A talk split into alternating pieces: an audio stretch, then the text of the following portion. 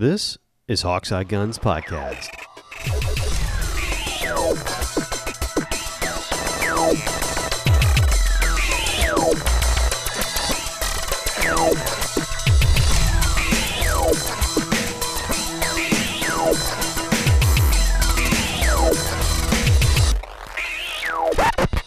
Man, it has been a minute since we've had some HawksEye guns, but welcome everybody. It has, well, it has been, been, winter. yeah. uh, sometimes we're good about that. Yeah, November fourteenth was the uh, the last time we punched out a cast. So, uh, in the four months in between there, um, I've had a lot going on. How about yourself, sir? Uh, as far as firearms, Right. Not not really. I'm still in the my kids in college phase. um, what I, more than anything else, what I've been doing is scoping out what I want to buy when I'm done paying for college. A worthy and noble goal, sir. Um, in, in that vein, I'm sure you're aware that we just had Shot Show. I am. I am. Did you see anything that that struck you as like really awesome and cool coming out? Because I didn't. Okay, I yes and no. Um, as you know, I'm generally just interested in shotguns. Um, Correct. there, there really wasn't anything I saw that really tripped my trigger, except one thing, and that was simply because I'm a shotgun whore.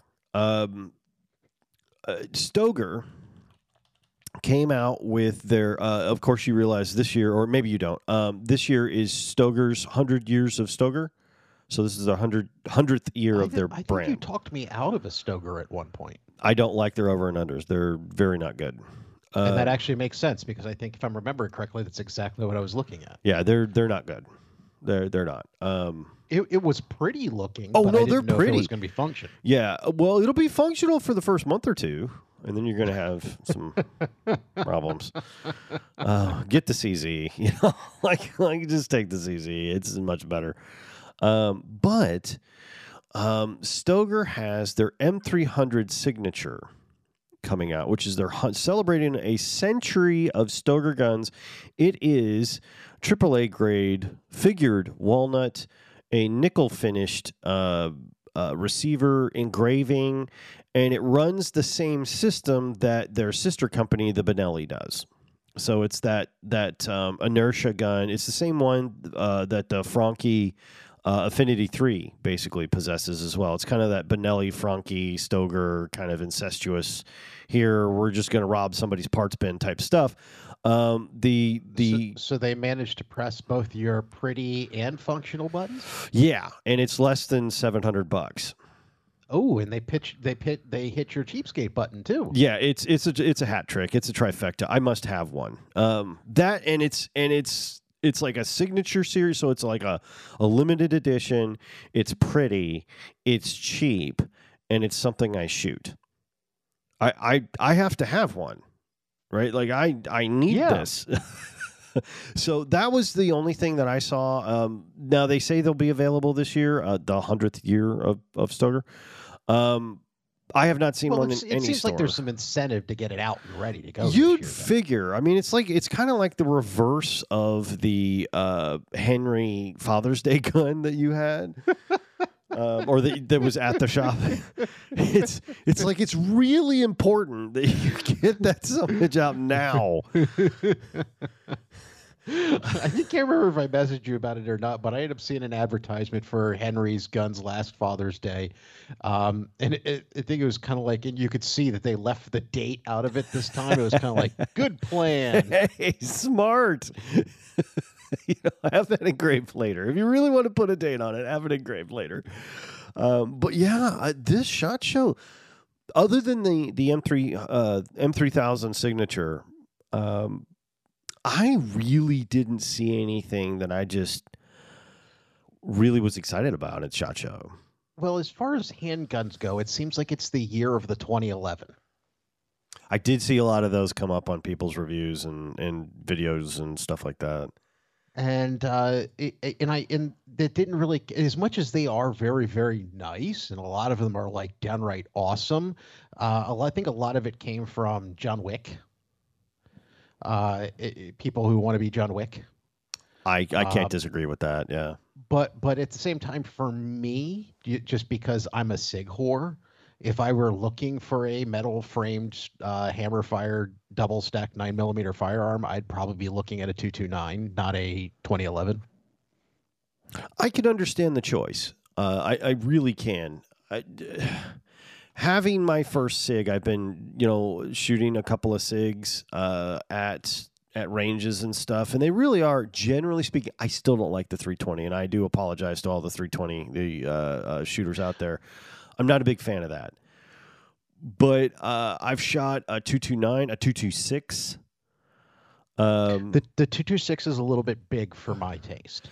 It it is a very big gun. I will tell you though, um, the one I really liked was the Sig P210. Uh, a friend of mine had one. It, it's an old it's an older code, uh, but Well, that's that's also kind of like their um, uh, competition gun. No, i- i- it is hundred percent. I mean, you can rig them out to do, as you know, as you well aware, you can rig them out to do anything. Yes. Uh, they, well, they they also put out a carry version of it finally because people finally went, I use it for competition. I'd love to carry one. Yeah, this is really great. Can I have one and carry? Mm, no.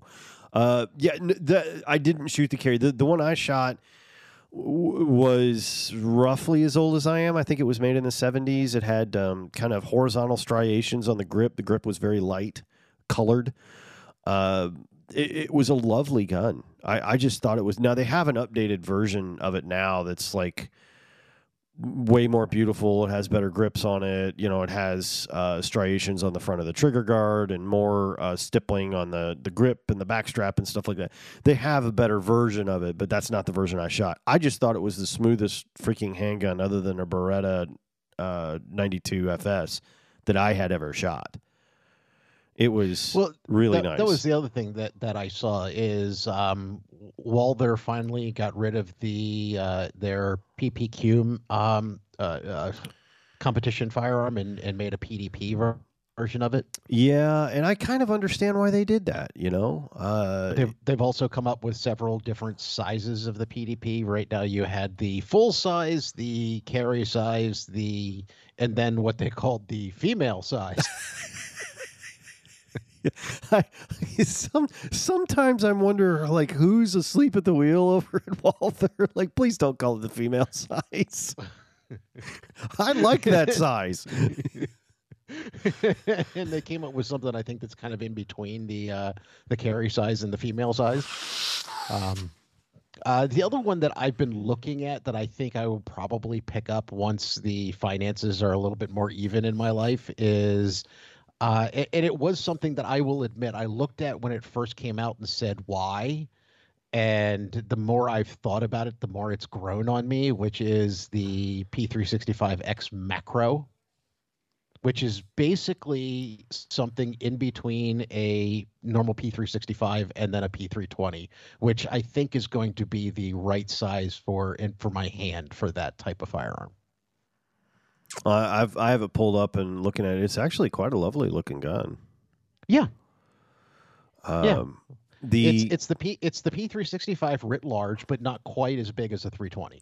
Yeah, yeah, and I I I kind of get that. You know, uh, there I I do think it's going to sell well, um, which means it will be tarnished forever in the history and annals and history of of sales and guns, uh, because I am always wrong uh, about that kind of thing. but, but They actually have been selling pretty well. uh, I just I, I thought it was uh, really lovely. I um I did see.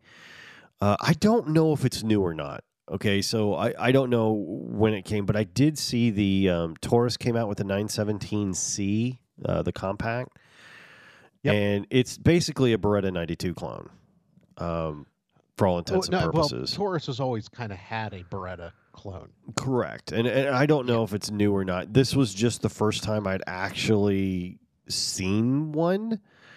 Well, if you didn't notice this year, Taurus had some issues with the GX4. Yeah, I did know that. I And did as much that. as they have corrected those issues, and even did and even did what a lot of these companies are doing with their uh, making larger versions of their small compact carry guns. Uh, you, you get the large version of the Hellcat. You can now get the P3 size X macro, and they did the same thing with GX4. Uh, but if you haven't noticed, with that going on, Taurus has really doubled down on revolvers this year. No, I didn't know that. Have they? Yeah, they've they what they've kind of been working on is concealed carry revolvers, and they've come up with some like really ones like they, they've got a they've got a really snub nosed judge at this point. I think I sent you a picture of that at one. No, I did see the picture. I didn't know like, that it was. like, yeah. Oh wow. like they like a one inch barrel. Um, they've got a um, a 38 special that will fit in your pocket almost. Wow, you're not kidding. The Taurus 605, which is a five five, five shot 357. The Taurus 380, which is a 385 shot mini revolver. The 327, which is a uh, double action 327 Federal Magnum, uh, also compatible with 32 H and R Magnum. And 32 Smith Wesson, so that's a pretty small caliber gun. The Taurus 856, the Taurus 905. God, they have a lot of them. Yeah. And once again, you, you look at the little judge, it's kind of like, I hope someone's close, but if they are, damn. I have to say that that I have three center fire pistols that are that that I consider mine in the house. Like, Shannon's got one, but but I don't count that. That's not my gun. Uh, I have, of course, my cheetah. I have the Legion, which I carry. So the cheetah's a nightstand gun. A- a- and, I'm going to jump in one more quick just to throw in one last thing. They also took and did the executive grade Taurus Judge, where they polished the hell out of it and put a oh, pretty I'm wood grip on it. that right now. Hold on, Taurus Judge, Sorry, I didn't mean to interrupt you. uh, Taurus Judge, Toro. Oh wow, that is a shiny shotgun pistol. That is what that is. That is. Yep. I kind of like it, but no. Uh, like even mm, I have mixed feelings about the judge. I I tried to shoot one, and I found it much or very similar to the Bond Arms um, Derringers. Like, if you need a shotgun, get a shotgun. If you're gonna do a revolver, do a revolver that you can shoot well. This doesn't seem to do either thing very well, and I understand that there's a, a, a market for them. I understand that there's a purpose for them. I just don't happen to gel with them very well, and it, it may just be because of what I do or what I shoot. Um, but uh, yeah, I have I have three pistols. Okay, I have the the Cheetah, which is beloved and sits on my nightstand. I have the Legion, uh, the P two thirty eight Legion, which is a fantastic firearm. But the one that stays in my office because I work from home most days, and I realized that the shotgun, the Cheetah, and the Legion are all in my bedroom, which is across the house from me. And I, on a whim, I because it was one hundred and five dollars, I purchased the Taurus G3C, um, and then polished the barrel, which is still lovely polished. Um, uh, after over a year now, um, and I just love that thing. It works really. I think honestly, and I'll say this, and everybody's going to yell at me. I think the G3 and the G3C are what Glock should have migrated into, and that's going to get me in trouble. I will. I won't argue with you. I, I think it's just a lovely gun. It doesn't have the uh, it doesn't have a sig trigger. Okay, it's not as balanced and Well, as crisp as a it's not- sig. it's not. It's not going to. yeah, But it definitely has something that is functional and useful. But it has It's a not. very functional, nice trigger. It's not SIG quality, but it's very nice. Well, it, it's it's not the PT 111, which was their first uh, striker fire No. trigger, which was Was was truly bad. terrible. You know, I personally, I think, and this is just my opinion. I don't want to start a bar fight, but I think Beretta and Sig in pistols probably have the best triggers that I have used. I really like the Beretta triggers. I really like the Sig triggers. So that I have. Okay, done. okay, okay. I'm I'm gonna as much as I am a Sig whore, I am going to argue with you, and I think you're going to agree with me. I think you've just forgotten. HK. Yeah. Yeah. You know, my problem with the HK, and and we've hashed this out, but but my problem with the HK is you have to spend so much money to get it. They're But- coming down. But God dang, is that a nice gun? I, Yeah, it- the, the prices on those are coming down. are they? Yeah, there's actually been some deals, uh, not on the the P30s, but on Yeah, the. I uh, was going to the- say, I'm looking at a P. That's exactly what I did. I went and looked at a P30 right now. I'm like, bullshit. uh, they, they've they've been dumping some VP9 uh, of the of the subcompacts. Okay, the VP9. The VP9's a lovely gun. I got to Well, shoot one the sa- other it's, day. It's the same gun as the P30, but it's striker fired instead of hammer fired. Yeah, it's a lovely gun. Now a strike a striker fire is always going to have a slightly worse trigger than a hammer fire. I would agree with that. Yeah. but at the same time, it's it's still the HK trigger. And the, the thing is, is that this almost almost the same trigger is what you'll also find in a Walther. Yeah.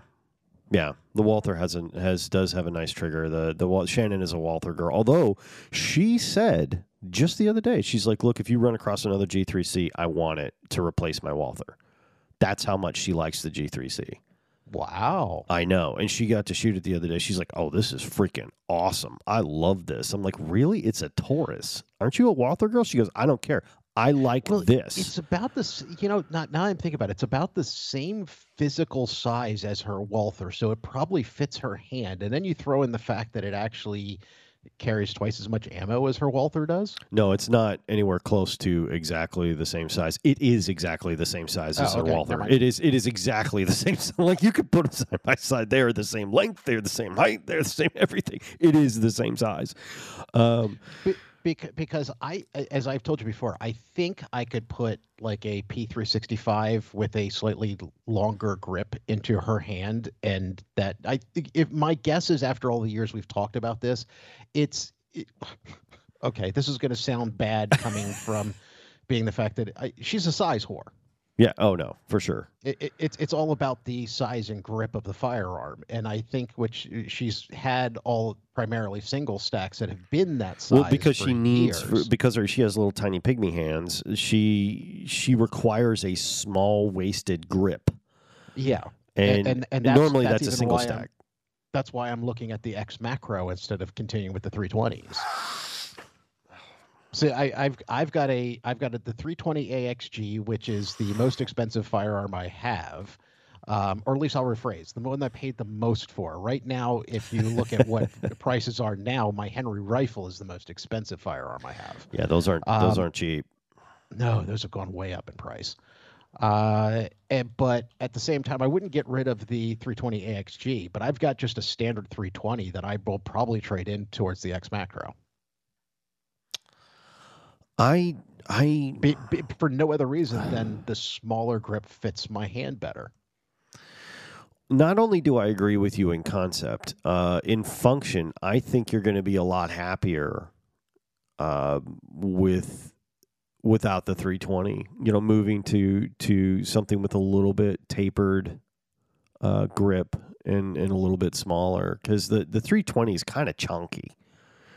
Yeah. Um, in, in almost any form factor I've ever held it, it's a little chunky, and and I'm I'm picky about that. Um, you know, who- who'd have thought the shotgun guy's going to be picky about handguns? But but uh, like the the grip and the caliber make a difference. Yeah, difference. well, yeah, uh, but you like your 380s, which are always going to be smaller. yeah, I love 380s. Um, I, in fact, I only at this time I only own one nine millimeter, and it's the G3C.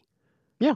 I mean, it's lovely. I I can't find another reason to buy another nine millimeter because it does everything I want it to do. So um, yeah, this shot show was a little weird for me. Um, oh, you weren't kidding. Those Henrys got expensive, didn't they? Jeez. Oh yeah. Wow. Oh, did you did you see that Smith and Wesson created a 44 Magnum lever action rifle? I did see that, and um, I mean they're just following the trend. I mean that's that's all that is. The tactical lever actions and the tactical, you know, lever actions in general are are Well, really Once again, John Wick did that. look. can you think of a better plan to launch a firearm line? No, I mean, uh, per, uh, what's the what they're called? Per precision, um, precision fire. It's not precision firearms, but the, the the company that actually does the conversions for that for the John Wick gun. Yeah, uh, their business like doubled overnight. Ah, I, I don't doubt And- it. Yeah. Um, I don't particularly like the black and silver one that uh, that Smith and Wesson has. It's the the model 1854 lever action rifle Yeah. uh, in 44 Magnum. Now, the one everybody's going to get because it's twelve hundred dollars is very you know it's very nice, I guess. But when you compare it to its sister, which is thirty five hundred dollars um, with tiger maple, tiger stripe maple stocks and and stuff like that. Um, I would prefer that one. Although, honestly, dude, um, I have a forty four Magnum rifle. Uh, th- thankfully from you. Um, I could never imagine trying to use or try wanting uh, something other than the Henry. It's just too nice and too easy to to shoot and I- lovely and- and- gun. A- And as much as Smith and Wesson is Smith and Wesson, I promise you that thirty-five hundred dollar um, uh, eighteen fifty-four Mm-hmm. Doesn't shoot as well as your Henry does. I, I I can't imagine that it would. Now I'm not trying to be a Henry snob or anything like that, but I've Oh, shot am. every every other type except for the Smith and Wesson. I've shot every other type of 44 mag lever action that you could find. I've shot the Winchesters, I've shot the Remingtons, I've shot the Marlins, I've shot all of them. Um, and I'm just telling you, the Henry is better. And anyone who's and I've had die, dyed in the wool Winchester and Marlin guys pick up that Henry and shoot it, and they're like, "Yeah, you're right. This is better." I mean, I, I- every one of them, because it is. It just is. And mine doesn't even have a side gate. okay, yours does. I don't need it, but um, I, t- I told you I was shamed into that anyway. So. I did like it's never made a that's, that's that's not how John Wayne loaded his. yeah, but it's how John Wick might load his. I don't care. You know, like he he he'll just throw it away. Uh, it's it's a lovely lovely gun, but I I didn't see anything new from Henry other than the um, you know they have their their uh, signature uh series guns. You know the Silver Eagles and the and the, the whole. uh, uh, with, with the exception of decorating their firearm in, in something different, I think Henry's doing well enough at the moment that they don't really need to. God, they've got all kinds of neat stuff. I mean, look, they have their axe, they have their big boy revolver, they have their their lever action um rifles, they have their single shot rifles. Oh, oh, and did you see the fact that they did create a tactical axe though? Yeah, I did. It's not Yeah. my favorite, but No. I mean, it's be honest, it's not my favorite, but um, they have all kinds of neat stuff, and uh, you know they have the Homelander or not Homelander. That's uh, that's the boys. Uh, Homesteader. that was embarrassing. Uh, I mean, it's not. Yeah, no, it's it doesn't like to stand on the uh, top of a building and spooge on the world. Yeah, it's it's not that. Um, but I, the the the Homesteader was a wonderful. Although I don't see it on their website right now. Where is it? Hold on. Did they stop making it already? I don't know. Hold on, because it was all over at one shot show last year. Henry Firearms, Henry Firearms. Hold on here. Uh, all firearms. Hold on. Uh, let's go to Center Fire. That's not in there.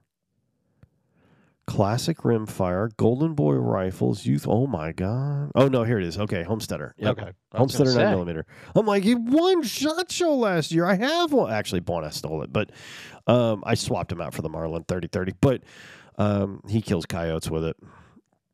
But uh, and it's perfect. He does with it what you would do with a nine millimeter carbine. He shoots rabbits and coyotes and and uh, groundhogs and foxes and crap like that that are bothering his his garden and his dog. So um, that's literally what it's for. Wonderful gun.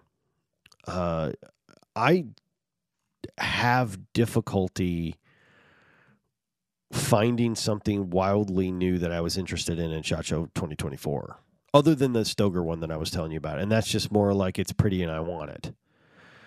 Um, it was it was I wouldn't say disappointing, but but after last you know after 2023 Shot Show, I didn't really see much um, and, and of course, I wasn't interested in most of the pistol stuff. Which you're right, it was like 2011's like everywhere. Everybody had a new version of it and and and stuff like that. And I just I'm not there. Once again, people who have money who have been into John Wick are spending thousands of dollars in the, on those 2011s. Oh yeah, I don't think they're they're hurting for business at all. It just wasn't something that I was interested in, and for the stuff that I'm doing. You know, I've got a friend who is seriously into um, target and defense shooting, and he's like salivating all over them. I just really wasn't terribly into them. I mean, I've been doing a lot of range work for for stuff and and pistols and everything. And normally, what I take is two pistols. I'll take my Cheetah. And when I run out of the two boxes that I brought for ammunition for the Cheetah, because they're twenty five dollars a box for or twenty two dollars a box for three eighty, um, I will switch to the Browning Buckmark and blow through as much twenty two as it takes for them to get done with their stuff. And that's what I'm normally doing, unless somebody else is like, "Hey, Sean, you have to shoot this."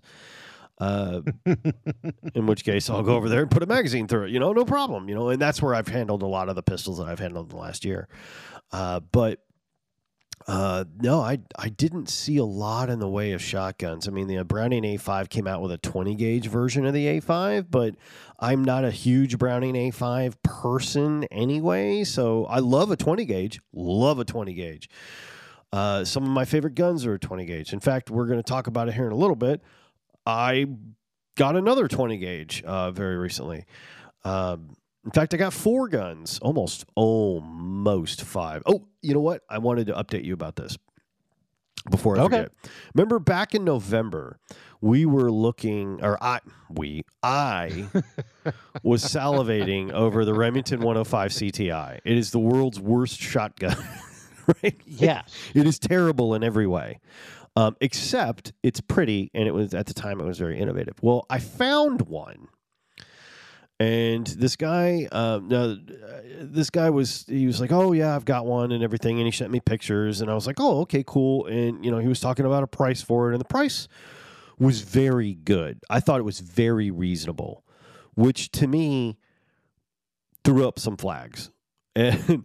I went to go see. I'm like, can I see it? He goes, yeah, come on over. And Oh God, I, I remembered it looked funny, and I was about to trying to Google, uh, Google it to see pictures of it again, and I type in Remington 105, and the first thing that comes up is parts, problems, Oh. recoil, God, it was it was terrible. And customer service phone number. oh, it's, it's I got there, and there were there were two there were two issues. Okay, one of them was immediately apparent as soon as you pick up the gun, the bolt would not release. I could not, no matter what I did, no matter what he did, we could not get the bolt to release. And I'm like, uh, what's wrong with this? You know, and he's, I don't know. It wasn't like this the last time I Wait, handled wait a it. minute, you mean the fact that it's a Remington 105 wasn't answer enough to that question? Right, right. I'm like, is there a shell stuck in it? Is you know, we stuck a flashlight in there? Nope. Uh, it was just being cranky. And then he, I was like, okay, uh, we're gonna have to figure something out here. I, I don't, I don't, I don't know. And so he dropped like half the price down. I'm like, that's odd. I'm not that good a negotiator, you know. like, You know, he just wants to be rid of this thing. and I was like, hmm, that's weird. And then the more uh, questions I asked about it, it turns out it wasn't his gun, it was his dad's gun.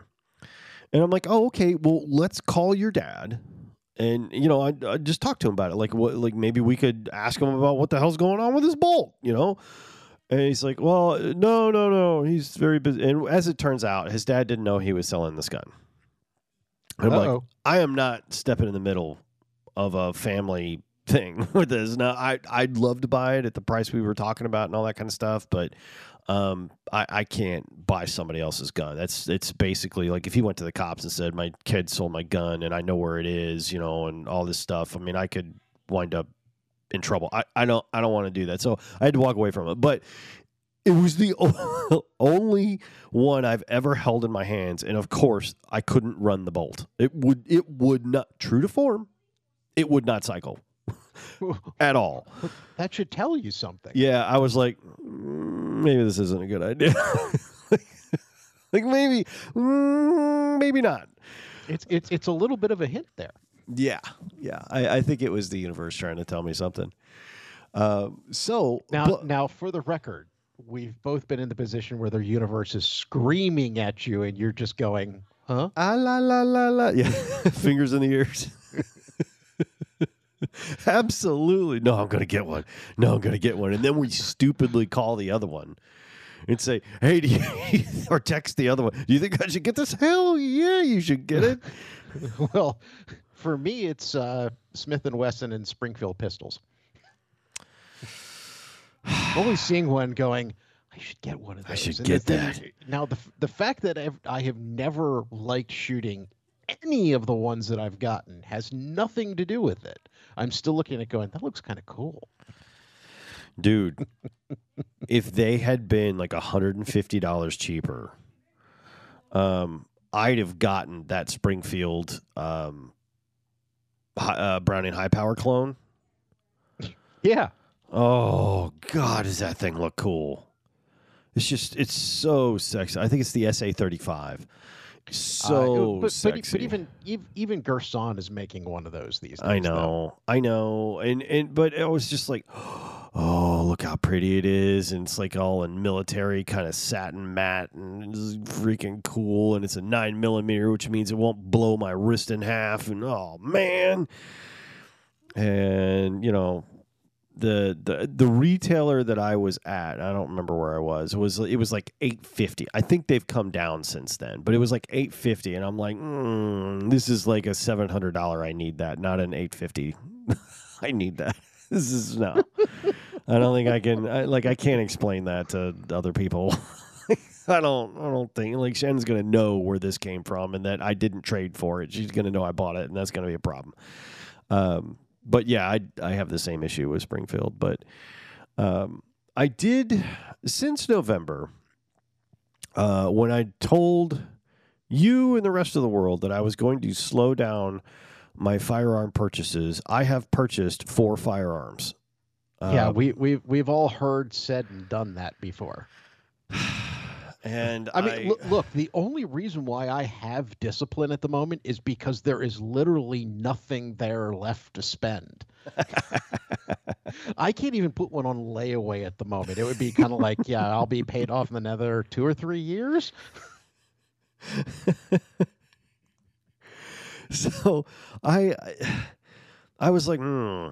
And we can go into uh, each of them in, in more detail later. But um, I I did want to give you the list, um, just so, and I did want to talk about one of them today. Okay. Um, so I have since November, okay, uh, since November, purchased, traded for, or gotten uh, a Franchi Affinity Three, a in Okay. twenty gauge, a Winchester SXP pump action shotgun, which if you the more avid reviewer or uh, listeners will know, I've had that gun before in the trap version and hated it. Um, So you bought a new one. so I got another one. it wasn't the trap version. I hate this. You want another one? Yes, please. Um, the and this is another gun that's on my list of all time. Please don't buy this gun. It's it's miserable. Um, I had an awful time with it the first time I had one, and um, I had a guy from Browning, uh, a Browning rep, who was hanging out at the um, range I was shooting at, and I was talking to him about you know I because he saw my buck mark and he's like oh that's a nice buck mark. You know we started getting we started chatting a little bit and as you do, and I mentioned that I hated the BPS and he goes let me guess you couldn't get it back together. And I'm like yeah I couldn't get it back together. It's POS you know? And he goes there's a trick to it. Let me show you. And he showed me the trick to it. And I'm like well crap now I need one. So I. I found one uh, for I think I paid seventy five dollars for it. Um, that a guy who uh, he was he had bought some land and he was clearing out a barn and he's like, look, there's a gun in this barn. I don't want to touch it. I don't know where it's been. I don't know. Like it could be a murder weapon for all I know. I, can you get it out of there? And I I showed up and it was a Browning BPS. And I'm like, oh, we're crying out loud. I'm like, I'll give you uh, 75 bucks for it. And he's like, sold.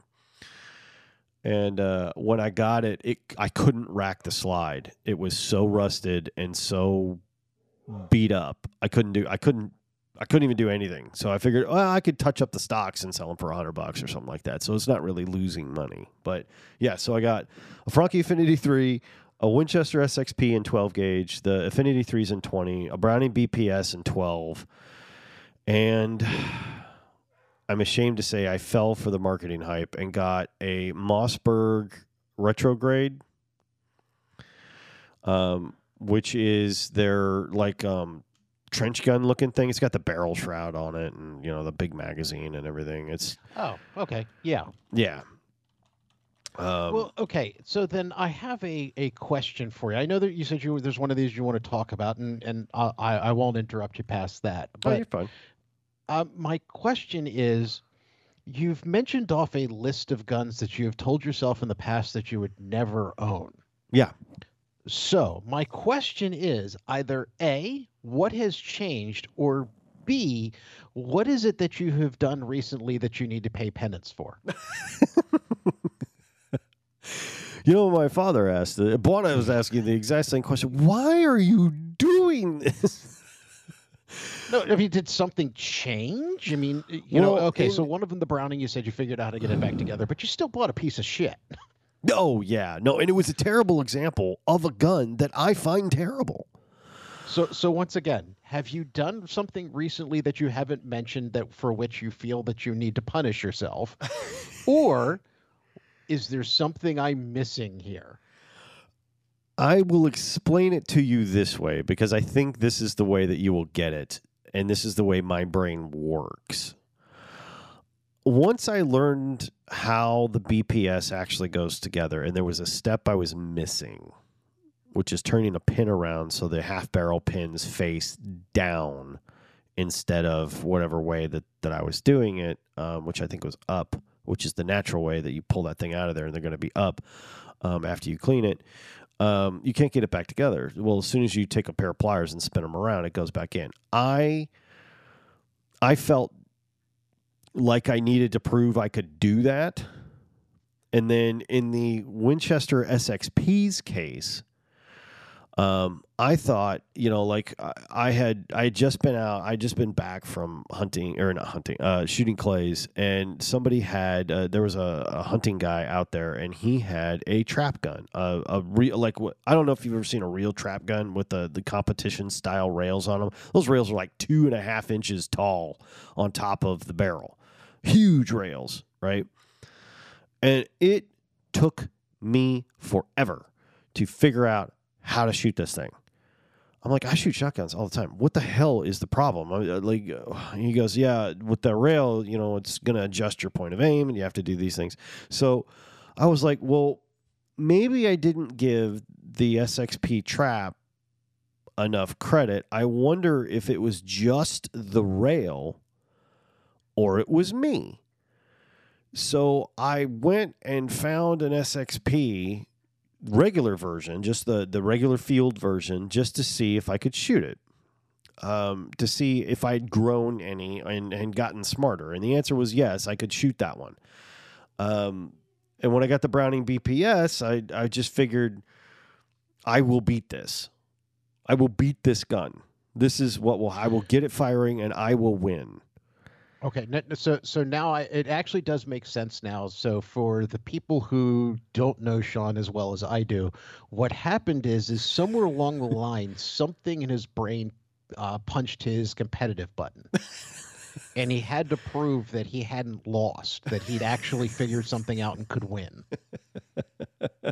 For those of you who don't know, Sean has a tad bit of a competitive streak. I am slightly competitive. Um, It, so when so when something hits his competitive button, it, it's it, it turns into the I need to do this. Yeah, no, it's it's it's bad. Um, the girls roll their eyes every time I say I'm slightly competitive. They're like, "Dad, no, You know, did you let the kids win? No. no, the hell would I want to do that? They gotta. What you want to win? Freaking earn it. you gotta beat Uh, me. They're playing Candyland. It's completely random chance. well, I don't want to play. If there's no if it's just random, I'm not playing because I could lose. And it has nothing to do with my skill. And she's like, "It's not skill. It's Candyland, dumbass." like, nope, not doing it. I am not going to the gumdrop forest. Damn you! Can we put dice in this game or like something out, like some other mechanism other than random card flipping chance? You know, uh, no, I, I don't deal well with with games of a competitive nature. Um, and yeah, I just I, it's it's a flaw, one of many, I admit.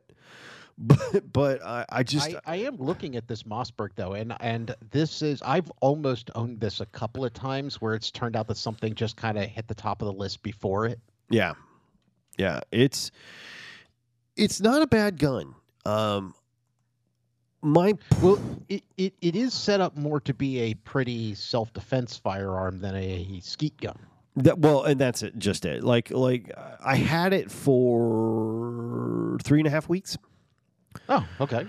and uh, it was it was the most recent of the purchases. Um, what had happened is this guy had bought way too many guns. He went to a gun show and bought way too many. He bought like a couple Garands and a C96 and some other like World War II. Why, why do you need more than one Garand? I don't know. I, I, I really don't like. I'm not a rifle guy, and I'm sure as hell not a World War II rifle guy. But he was. He loves World War One and World War II guns and styled guns, which is why I oh. was interested in the retrograde. Right? Oh, I, I, I, I get it. I why you'd have one.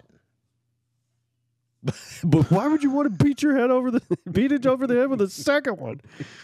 Uh, I I don't know. Um, this is the you know coming from a guy with you know twenty shotguns in his closet. So I I mean I get it. I get it. I do. Um, but he bought way too many, and and this is the one like he couldn't find an old Model Twelve or old Winchester um, trench gun, which is really what he wanted. But this thing kind of fit the bill because it looks like one, right? It, it really does, and it's. I mean, if you kind of squint your eyes, it, it it looks pretty damn good. And he bought it, and he didn't really need it, and his wife flipped out because he spent several thousands of dollars on these things, and he's like, "I got to sell one." Like now, like today, and I had a little bit of cash, and I was like, I could give you this much for it. He's like, sold. So I went and got it, and he got some money back, and and it was fun because he wasn't going to lose the Garands, right, and the C96. So those were the ones he was really trying to to keep. So I got to play with it for a little while. It's a nice gun. Okay, don't get me wrong. It's super nice. It's smooth. It's exactly what you'd want in a tactile tactical pump action shotgun. It is. It is every Well, bit and, everything. and that's what it is. It's a pretty-fied tactical pump action Yeah. shotgun. No, that's exactly what it is. And um I I just had no use for it. Um I have the Rock Island uh Mervia, which was a two hundred dollar shotgun. It came with two barrels and two grips and and a shoulder stock and it's nickel plated and you know I I don't know. I, I like it. It's it's super pretty. And this thing, I was like, I could turn right around and get four hundred and fifty dollars for this today. And I think I gave him four. yeah. I you know, and I I gave him like four hundred for it. So I'm like, I can get out of this, and it won't cost me anything because I don't really need it. Um. And and that's kind of what I did. I, I played with it for a little while, and you know, kind of did some John Wick shit around the house when nobody was home. Um, you know, because that's what you do. I mean, that's what it's for. Uh, at least it was for me. Um, you know, because I had my snap caps in there, and I was like, you know, uh, you know, dropping snap caps on the on the rug and stuff, and you know, cornering and everything. It was super cool. You know, picturing dragon breath coming out of it. Um, and then it was kind of it, and I was like, eh, I should move this on. So I don't have that one anymore. Um, it's a lovely gun, don't get me wrong. I just didn't have a use for it or need for it, and it was really kind of heavy um, compared to some of the guns that I have. But um, before I get into uh, the rest of that stuff, I did want to talk about another purchase that I made yesterday. Oh, oh, yesterday. Yesterday. Um, so This is why you were in such a good mood. yeah. Uh, well, kind of, yeah. Um, so yesterday, our clay thrower broke. I know. Um, apparently, twelve to fifteen thousand clays is enough that um, it wears out the the spring shackle on the Do It All Outdoors or Do All Outdoors uh, Raven, which was the model I had have, um, and it it came flying apart in fantastic fashion uh, during the middle of a shoot, and I went, ah, crap. you know, um, we had the the you know extra stack on it and a wireless remote and a wired remote and I mean it's one wonderful thing, but it just flew apart, and we went, oh crap. So uh, Buana and I have been talking about one of the things if you if you've ever used these electric um, throwers uh, to know about this is one they're heavy and two you have to lug a battery around with you um, because you know they're electric so you gotta you gotta keep that with you It helps. it helps you know unless you unless you want to do a lot of hand throwing which you know tires my 72 year old father out um, you gotta you gotta bring some battery with you and, get that stuff going. And if you shoot all day you gotta bring two batteries with you. So it, it gets clunky fast. And we had been we had seen in uh, Guns and Ammo puts out an ep- or episode uh, issue every year uh, called Shotgun or Shotgunning or whatever it is. Scattergun Scattergun that's the name of the magazine. They put out a Scattergun ep- uh, uh, issue every year. And in this year 2023's or uh, the the latest one there was an advertisement for the Caldwell Claymore have you heard of this thing Uh, no, but I- I, I don't- looking it up. yeah, I don't blame you. There's no reason for you to have. Um, it is a spring powered thrower, and it requires no battery. It's not electric. But the interesting thing about it is it's not something you have to sit and like, you know, do the spring or anything like that. It's a yeah, foot yeah, pedal. well, I was thinking about your seventy-some-year-old father again, trying to pull the crank on one of those ones that's spring-powered. Yeah, it's it doesn't work well, and it tires him out really fast, and and you don't really get a lot of uh, of shooting done because it, it hurts him. You know, I mean, he's seventy two, he's, he can't do that anymore. And but this thing has a foot pedal that you just have to put your body weight on, and it just dunk and and resets the thrower. And I was like, "Oh, how neat!" And it's like three hundred bucks. We you can buy it at Scheels or Academy or Bass Pro or Cabela's or whatever it is for for two ninety nine. Right, MSRP is I think three thirty. And they show in the video, and it was in the Scattergun magazine. They show in the video this this twelve year old kid freaking using it, and I'm like, well, that's that's that's got to be tough enough, you know. But the cool thing about it, excuse me, is is it does work, and you do hit the pedal, and then it's got a second pedal where you launch it, right? So one charges it, and the other launches it. Well, it also has a little lever you can flip up called flurry mode Okay. and then it fires as fast as you can stomp the pedal. So you can have three or four clays in the air at the same time from the same little spring powered thrower. And that is freaking cool. That is something I could not do with my other thrower. Like if you That's wanted to do cool. yeah, I mean, if you wanted to do doubles or triples, you better have that thrower and two guys with hand throwers because that's the only way you're getting it. Right? This thing, you just step on the pedal, and every time you let off the pedal, it throws a clay. Bang, bang, bang, bang. You can get three in the air in like second and a half. No problem. So Well, okay, we're not looking for Claymore mines or Claymore swords. Caldwell Claymore. No, no, I, I found it. That was just one of the options. It's actually I'm, s- I've actually been looking at this thing while you've been talking. This thing's pretty stinking cool. it is really cool. It took me a Um, moment to figure out what you meant by stepping on the pedal, but now that I see it, it like duh. Yeah, it's it's basically like I was I, I was thinking of a pedal like off to the side or something like that. The fact that it's actually no, you're just using your body weight to crank the spring down. Yep. That that actually makes a whole hell of a lot of sense. Yeah, I mean you're you're letting gravity and your own body weight do the work. And it just And, and and the funny thing is, is there's a picture of a guy about my size going, yeah.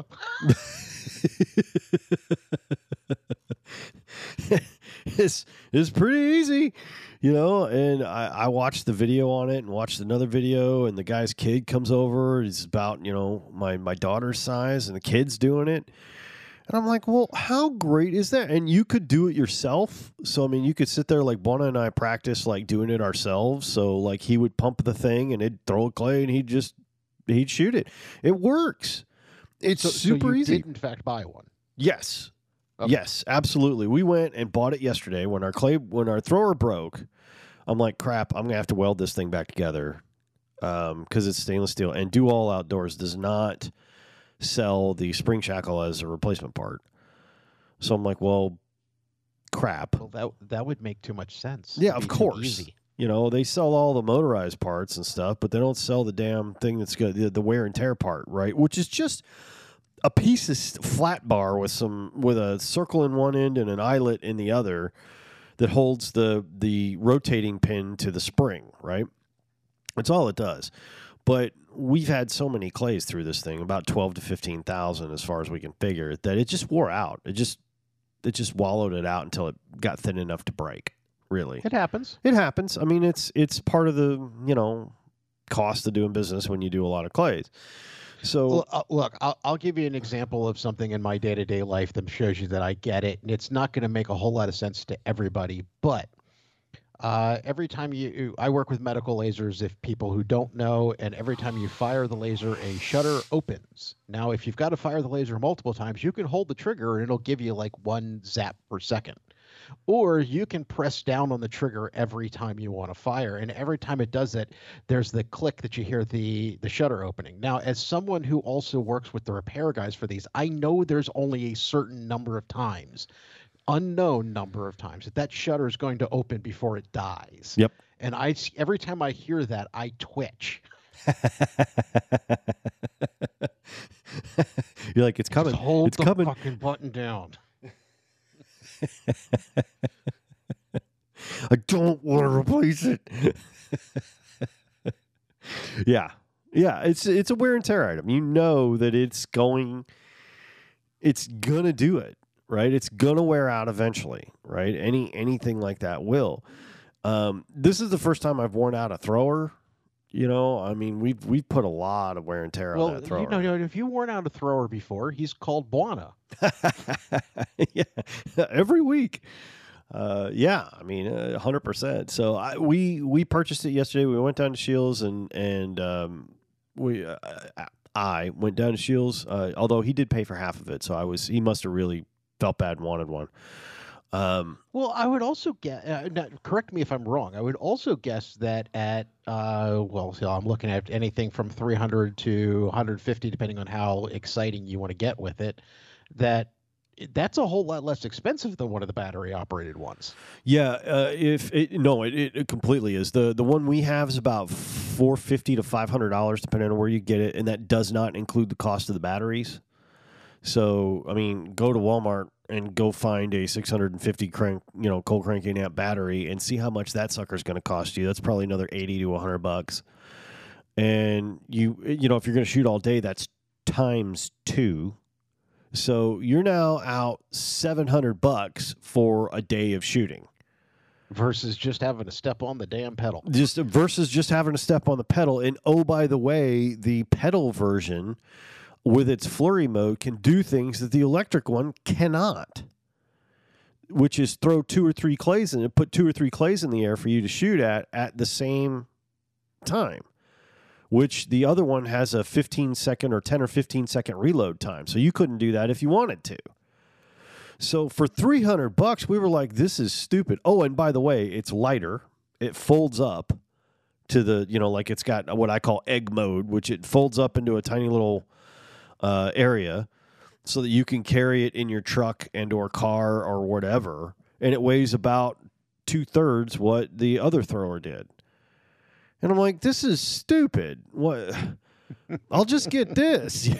And and Buana and I split it, and it like we've only used it for a couple hours thus far. So I mean, it's not a long distance test or anything, but it works and it does really well. We enjoyed the crap out of it. We were shooting doubles all day. I mean, we threw a lot more clays than we normally do, but but that's fine.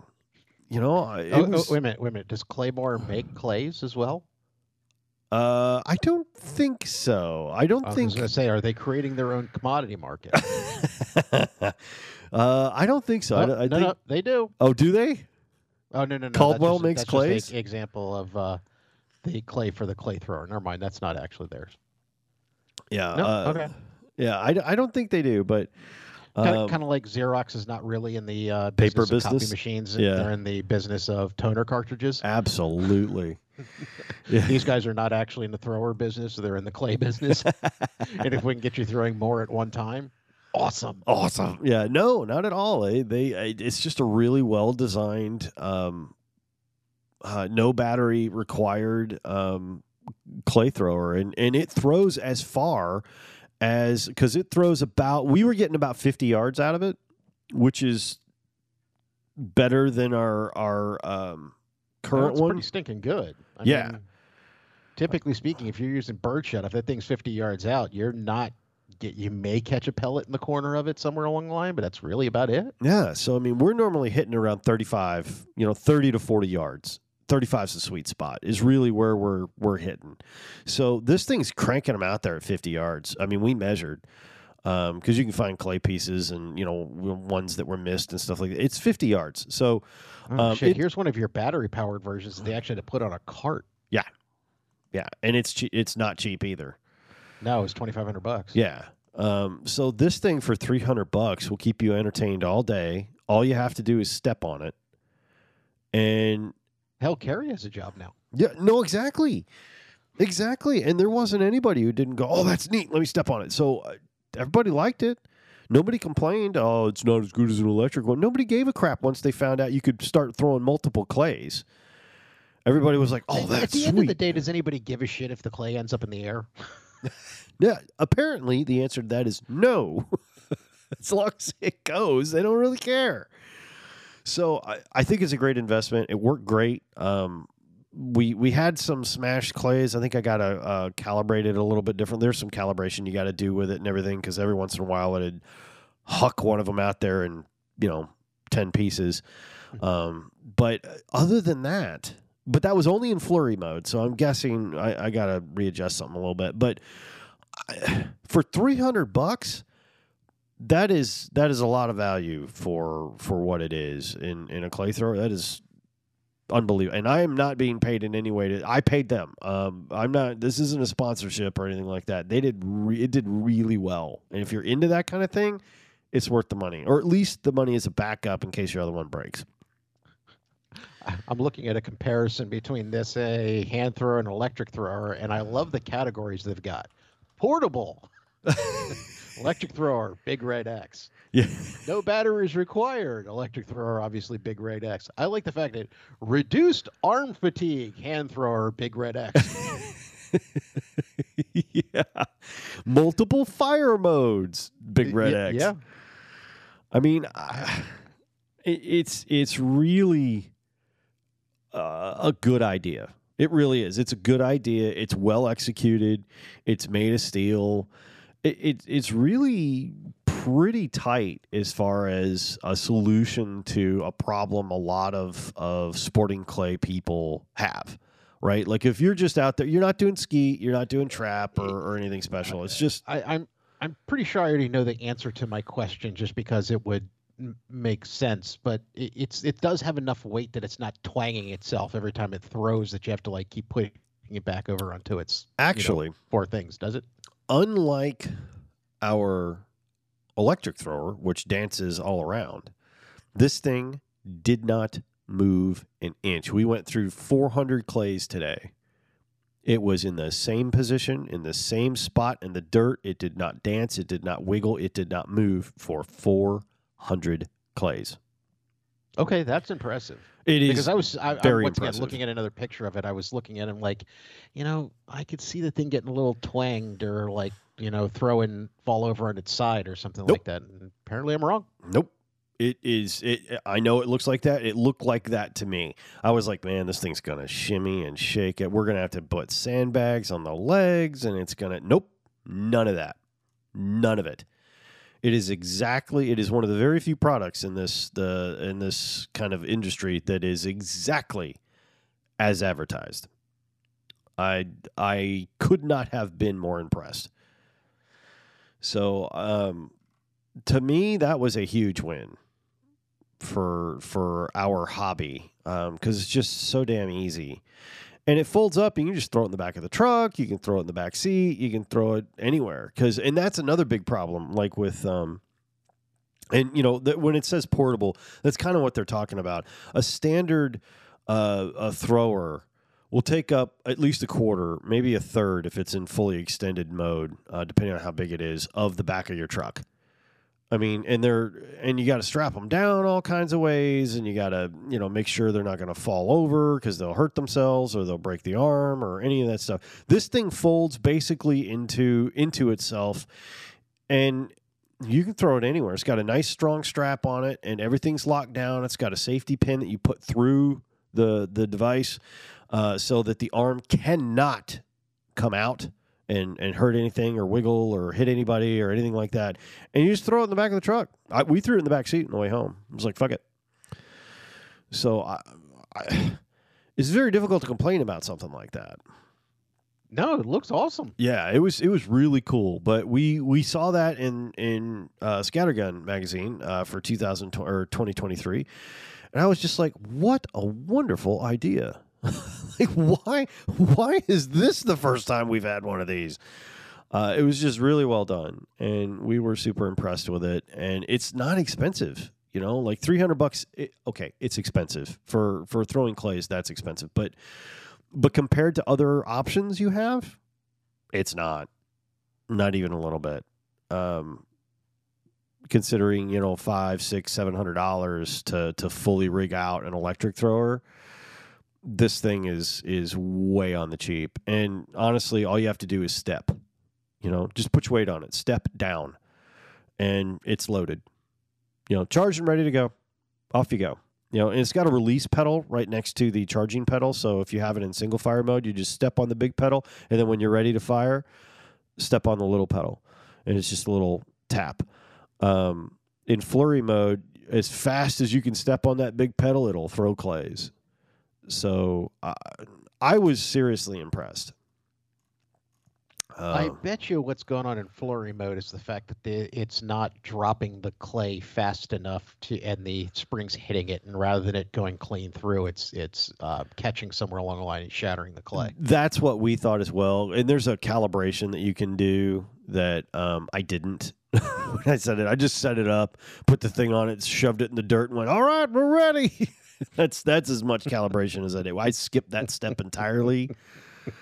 Um, so about every fourth clay in flurry mode, um, it it has a problem. Um, I'm sure it's because I skipped the calibration step or the alignment step. I, am positive that that is the case.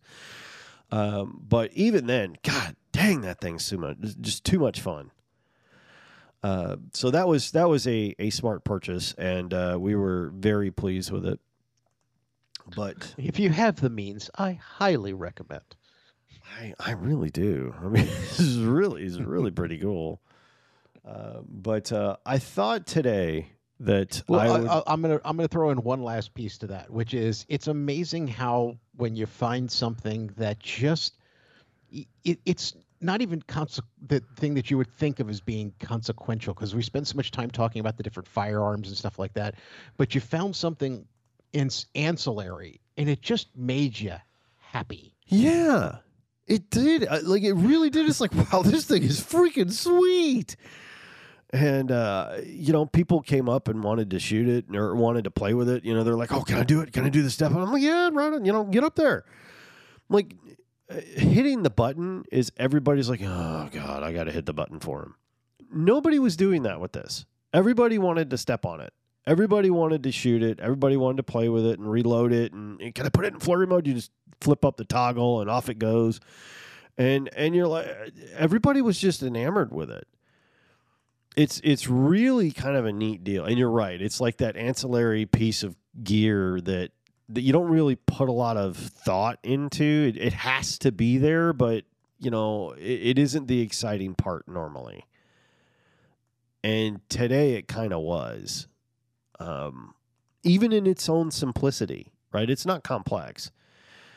um, you know, it's it's sort of like somebody said, "Okay, I'm going to take one of those old bicycle pumps and use that same motion."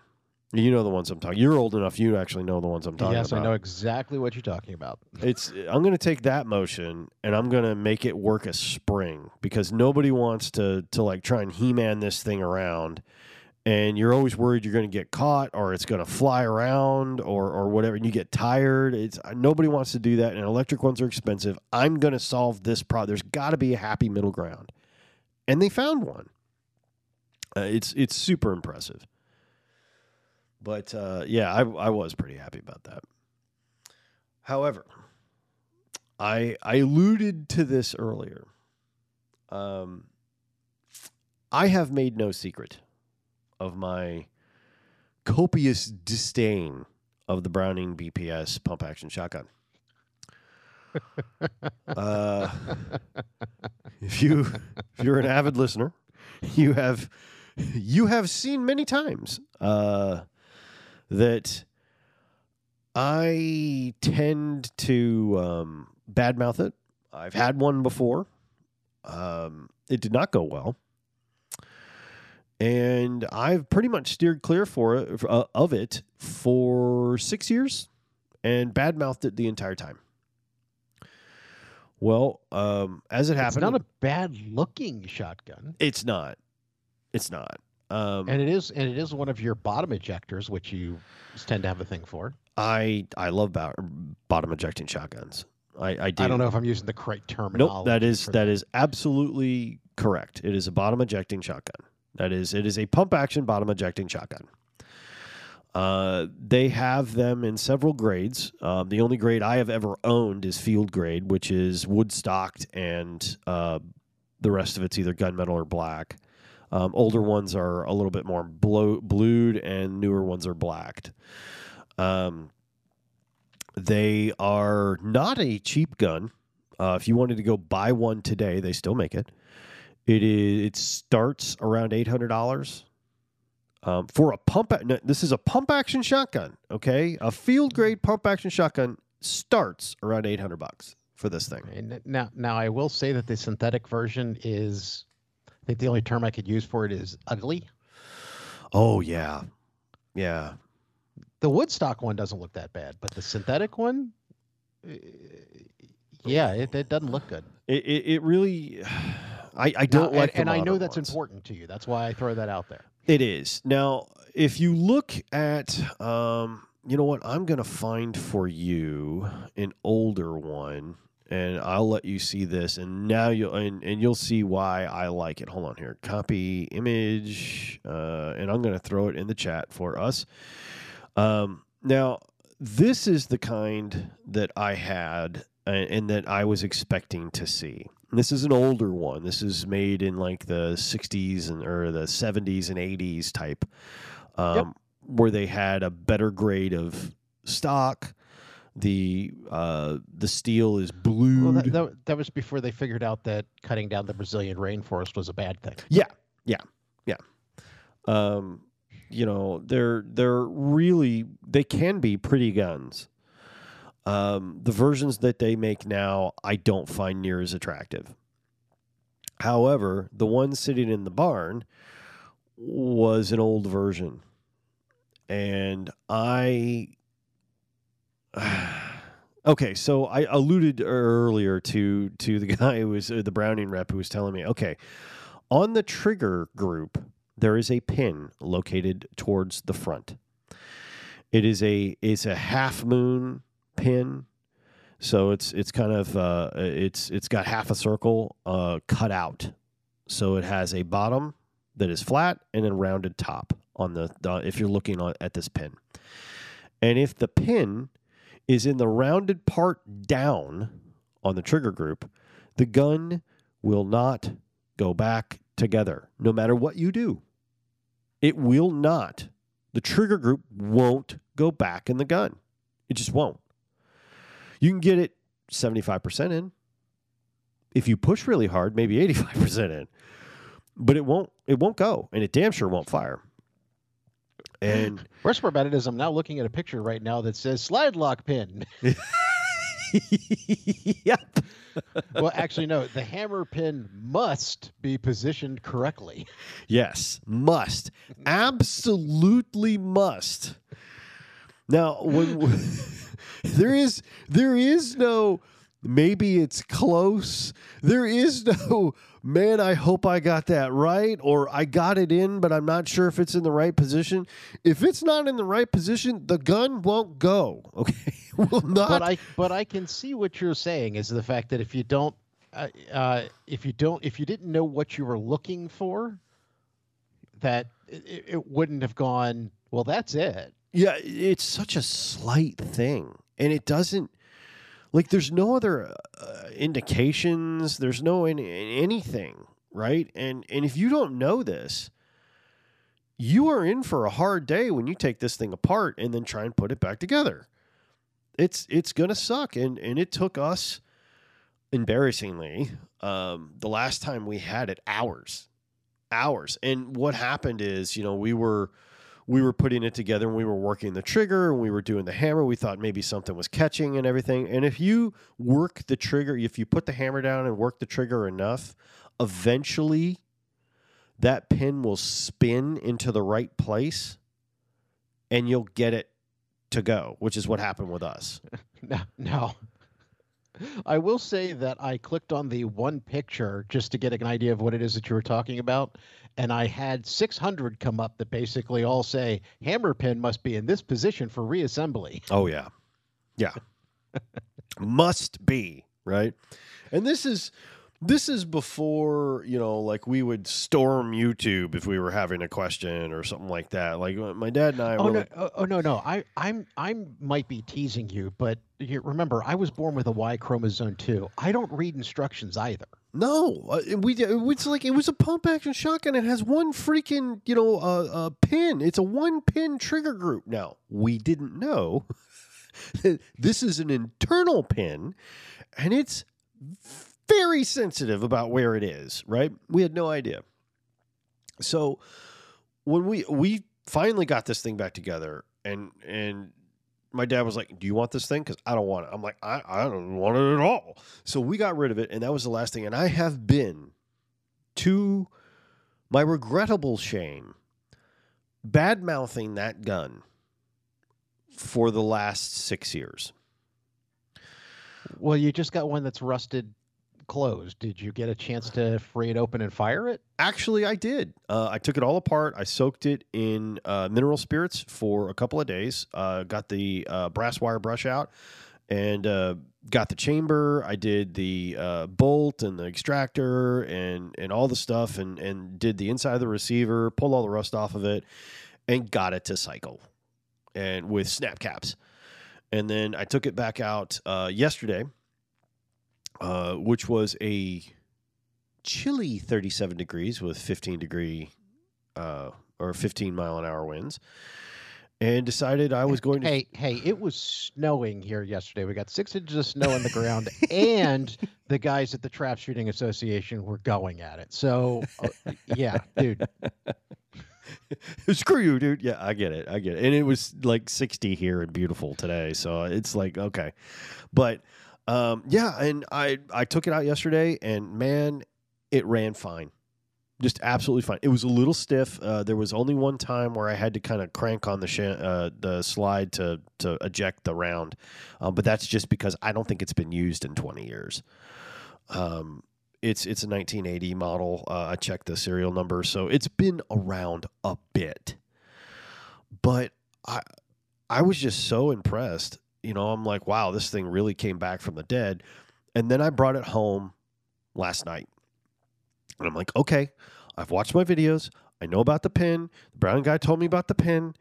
Let me see if this was a bad idea, or I'm going to throw this thing into the lake and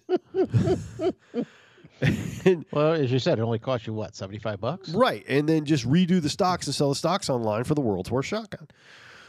And so I I grabbed the pin, put it in the correct position, which is uh, straight part down. Tipped the the uh, trigger group into the receiver while holding the the uh, ejector pins or the ejector uh, uh, uh, plates back, and it went click right in, just right in. Not even there wasn't even a hesitation. Just click right in. I'm like, you sorry piece of god. I couldn't even finish a sentence. I was so uh, upset. Uh, did, did did Buana have a comment on this? I'm, I'm that's got to be classic if he does. well, so Or, Buana or was, was it standing, just as simple as, well, there's your problem? Buana was standing right over my shoulder. And in true Buana fashion, he was like, I'm glad I was here to supervise your inadequacies. And then left, turned around and left. I, I swear to God, if I'd have had a shell, I'd have put it in his butt. You know, just wrecked it. Boom. Right in his ass. You know, I, oh, I was furious. You know, because it was my it was my fault. Right. This was this was my fault. This this whole incident. You know, my ignorance caused me to badmouth this poor gun for six I'm years. the one who decided he didn't like H and K because he was putting 380 into the nine millimeter. So, so I empathize with you, my friend. Ah, it's just it was like one of those moments you're like oh man i look stupid again you know because this isn't the first time i've looked stupid in front of people okay let's just be clear Well, uh, hey, hey, just remember, you actually have to be smart to look that stupid.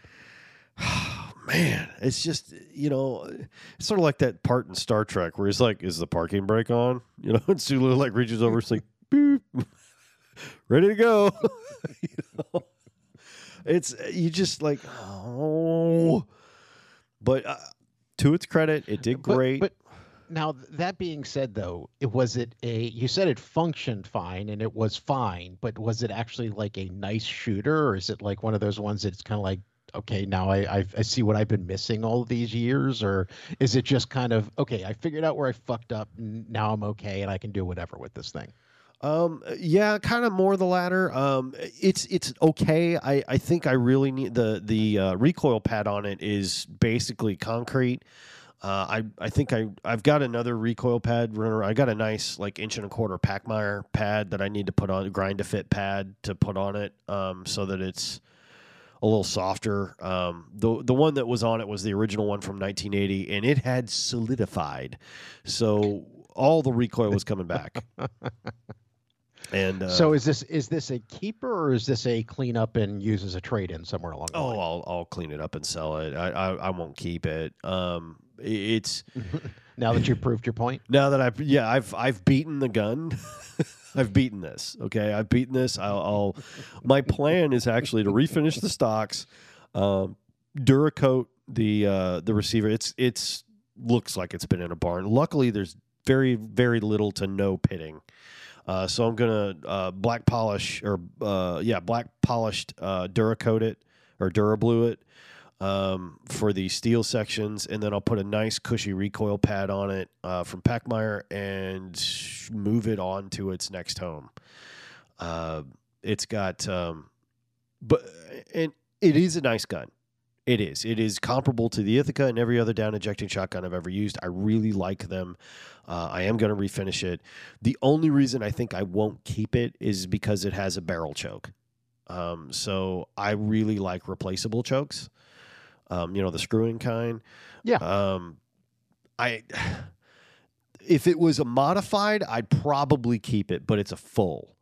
So I I I don't need a full. This is somebody's like goose or duck hunting gun is really what what you would do with this. Well, th- this is this. Once you clean it up and make it pretty, you're going to sling it over your shoulder at a gun show, and somebody's going to go, "How much?" Yeah.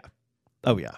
No, that's that's exactly what'll happen. I've I've never and and the good thing about Browning is it's like reselling a Toyota. Okay, they hold their they hold their value. There's there's a Browning mystique that goes along with uh owning or selling a Browning and and it'll sell. It'll sell. It is it's the old version. It's it's before they in my personal opinion, don't come for me. It's before they started making them ugly um, with the cheaper wood and the the the cheaper finishes and, and stuff like that. I, I don't particularly like the way they do it now. Um, it's it's the older pretty style and it's it's a full choke. So somebody will be into this for like a goose or a duck gun or, or some kind of long distance shotgun type stuff. Um, I shoot normally, as we talked about earlier, I shoot normally 30 to 40 yards uh, at clays, and this gun work fine for that, but you don't exactly get as much as you would out of like a modified or a skeet choke. Uh, so it, it's a nice gun, or it will be, but it's not something I need. But uh, yeah, I um, I have been doing it dirty for six years. The poor BPS, uh, needlessly so, apparently. so embarrassing. So will you be writing Brownie a letter apologizing? Man, if you know what, if they ever want to come on the show and have me apologize personally to them for bad mouthing their gun, I will 100% do that. So I'm like, damn it. you know, like I believe I have uh, put it in the same moniker as the the uh, arrogant guy on YouTube's uh, garbage rod. I believe I have applied that moniker to it unfairly and unjustly, as it turns out. I Well, was yeah, the garbage but, brain. But he's talking about a Mosin Nagant, which is a garbage rod. you know, I've never shot one of those. I don't think.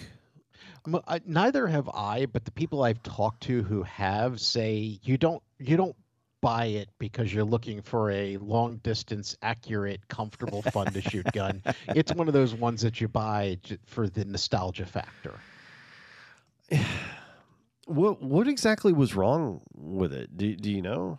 I, that I don't know, but I, I, I think more than anything else, it's I think it's if I had to guess, I had I, what I would say is it's uh, communist Eastern Bloc uh, manufacturing. Mm, yeah, well that'll uh, that'll do it. Uh, That that that that that's if I had to guess, but I don't actually know that for sure. You know, bec- because quite frankly, ever since most of the Eastern Bloc went capitalist, they've actually put out some really nice firearms. Um, but yeah, so if you're talking about you know, uh, communist uh, S- Soviet era Eastern Bloc communism, manufacturing was not known for being the best. Wasn't the Mosin Nagant the same rifle that Vasily Zaitsev um, used in World War II? Yes, but that also says that if you'd have given him a, a nice Garand, he probably would have been even deadlier. Probably. It- it- it- I think that what I think that says is more about Vasily Zaitsev than it does than it does about the the Nagant. yeah, he was just that good that he could do Yeah. that. You know, um, it's sort of like Carlos Hathcock. You know, Carlos Hathcock did some incredible, crazy crap in in in Vietnam. And, and when you look at his rifle, you're like, really? Holy crap! You did that with a Remington 700 with that scope on it? Yes, yes, he did. And it, it is it's amazing, you know. But um, Well, yeah, the, these are the old guys who look at some of the shit people put on their guns now and go, just making it too easy. You know, my dad does that. In fact, he had a conversation today with uh, a a younger shooter who is very into ARs and AR style firearms, and of course, as you know, Buana would use it as a stick, maybe, but as a firearm, um, he is of the stern opinion that um, Eugene Stoner should have stayed in his workshop and not released this contraption upon the world. But um, now, to be fair, my father has that opinion because the version of it that he had in Vietnam that they handed him when he was stepping off into the jungle will be gentle and say was not the best suited for or tested for the environment in which it found itself in. Yes, the the original M16 was terrible. There's a reason why they went to the M4. Uh, Um, yeah. Y- yeah, Uh, my father would ex- just um, uh, expound on its uh, not goodness. Um, many and did today for a, a clean fifteen minutes. Uh, he, I mean, he's got his thing on it, you know, like, uh, uh, but I, and I get it. I. I even like he- hearing the them talk about how they figured out that uh, y- y- having armor piercing rounds everywhere was not necessarily the right thing to do. you know, like, you know, fellas. if the guy's wearing body armor, it's great, but if not, it takes a whole lot more to make him go down. exactly. It's it's basically in and out of there so fast it doesn't really create a wound channel. It's just sort of self seals. Um, Like, like fuck, I knew I hit him. yeah, I know I hit him. His shirt's red. What the hell, man? Yeah, it's it's not good. Um, yeah, I didn't like the only World War II pistol or, or firearm in general that I am interested in is not for any purpose in that it is collectible World War II firearm. I want it because it's the gun Han Solo carried um, which is a Mauser C96, as mentioned earlier today. Um, a, a Mauser C96. It is my favorite World War II gun, not for any reason, in any way that associates it with its actual use, creation, or function. You're just going to turn it into a Han Solo. You damn right I am. You betcha. Uh, I have to say that I would really, really enjoy having a 30 carbine. Those are pretty cool. I, and now they're also not known for being the best firearms under the sun. I just think they're neat looking, and if I found one at the right price when I actually had money, I would buy one. I've actually a couple times looked at some of the replicas that actually are nine millimeter carbines instead. But yeah, I just think it's neat looking. I uh, it, it's interesting because when Buana first started um, shooting the Homesteader, uh, the Henry Homesteader, he said, "My God, this feels like a 30 carbine." Now he had shot a 30 carbine in the service, and he said it was a. He thought it was a wonderful gun. Um, Well, I- don't know who the actual manufacturer is because it's coming through one of the places that just imports a lot of firearms from Chiappa. But Chiappa at Yeah. one point in time had a 30 carbine that was actually a nine millimeter.